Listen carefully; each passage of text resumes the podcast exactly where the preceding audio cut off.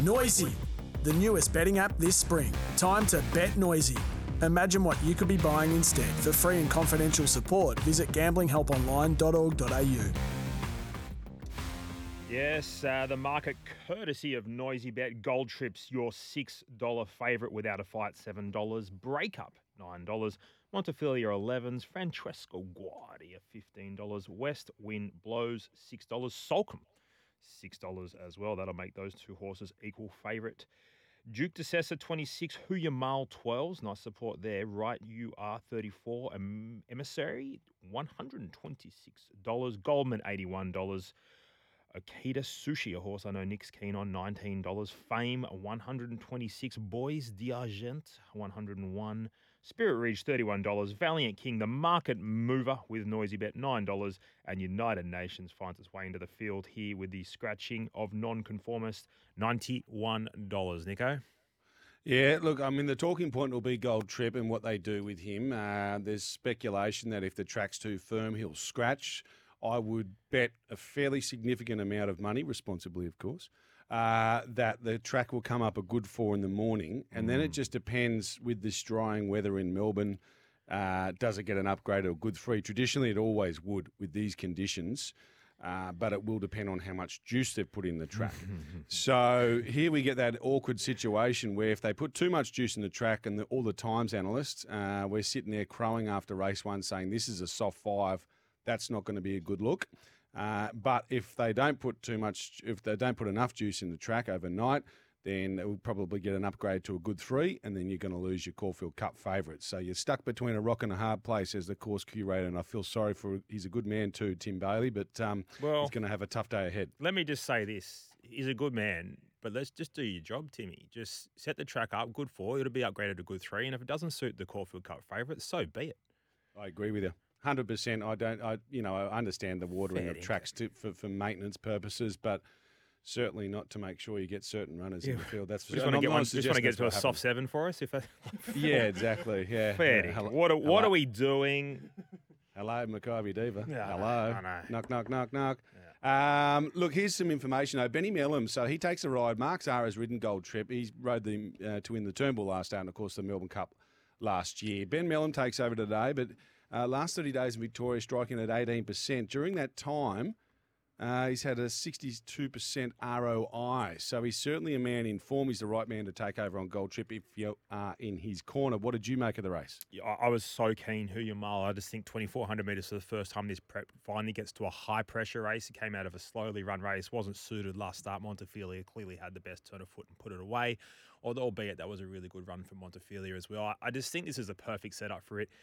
The odds that you're getting about this horse comparatively to a West Wind Blows, it, this um, Mile made West Wind Blows look second rate over in the UK not so long ago. Now has now had preparation uh, under its belt. Gets here uh, second preparation in Australia under under the care of the most dominant training, um, well, we say duo, but trainers in the country at the moment. It's just perfect, mate. Absolutely perfect for Mile. I'm keen. What do you like? Yeah, well, he meets um, he meets Montefilia, like three and a half kilos better at the weights for a narrow defeat in the Hill Stakes. But mind you, she did charge to the line in a very dominant fashion.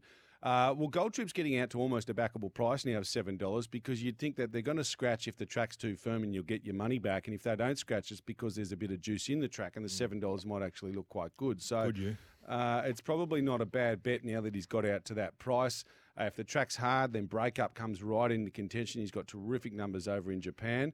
Uh, I think, still there. I think she can um, overcome that weight turnaround for Mal and beat him because she's got a dynamic turn of foot.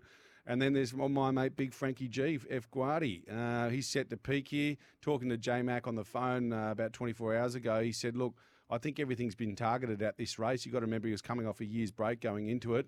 J Mac's getting down to 54, hasn't done that for two and a half years. Don't read into it too much. It was just so he could secure a ride, but nonetheless, he obviously thinks the horse is a chance. And those two internationals that you mentioned, Okita Soushi, yep, I've had something each way on him.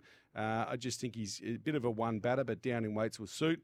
And then, funny enough, J Mac actually identified Valiant King as probably the horse that he's got to beat in the race. He reckons it's a, a really promising Northern Hemisphere three year old. So that's as good a push as you can get from an absolute star jockey, and you're getting around double figures for Valiant King. So it's a very open race. The answer's a pineapple, but I'll be uh, enjoying the spectacle if nothing else. Good stuff, mate. Can't wait to get stuck into this Randwick card straight away, but we've got to give our uh, best bets out. Why don't you kick off and then I'll uh, come over the top? Yeah, come right over the top. Thanks, ladies and gentlemen. Uh, look, for me, Randwick Race uh, 7, number 11, Unspoken, is my best bet of the day. Uh, I just think he's come back in enormous form. He's won his two starts thus far, running the best last 600 and 200, I think, each time. Uh, he's got plenty of petrol left in the tank. He gets a nice weight relief of some of his what you would call better credentialed rivals, and I think he's poised to make it three from three today. What about you? I love it. Well, I'm with a horse by the name of Stroke of Luck in race four, and we're getting a big price for a best bet around the $7 mark. I'll just confirm that price with you nice. shortly. I like it. But uh, Racing Group One Company is a three year old. Luckless. Just luck. Mm. If you remember that preparation, you know, Stroke of Luck, well, there's a good way to ensure you don't get any if you name your horse that. Fair income. He was unlucky in the Talek, wasn't he? Yeah, unlucky. Draws well now. And oh, yeah, I just, I just think, you know, these Marquess, whilst is a deserved favourite. Just a little freshen, 2,000 mm. metres. I think it might regress just a fraction. And Stroker, like, well, he's got figures there to uh, get the job done. You're getting, you know, a really good price. It uh, just bring it up now, six dollars market mover with noisy bet. I'm keen. Stroke of luck to jump out of the ground. Tommy Berry needs to stand up and be counted now. He's stayed in Sydney. He needs to stand up and be counted today, and I reckon he will get the job done on stroke of luck best of the day. Okay, there it is. Stroke of luck into six dollars there for Mick Gannon. Uh, race four, number four, and I'm across uh, race seven, number eleven, unspoken. Hey, it's Sydney Spring Carnival, elegance, thrills, and world class waiting racing. Oh wait, we'll be back on the other side of this break. Get Noisy, the newest betting app with Bang on opening specials. Time to bet noisy, people. Imagine what you could be buying instead. For free and confidential support, visit gamblinghelponline.org.au.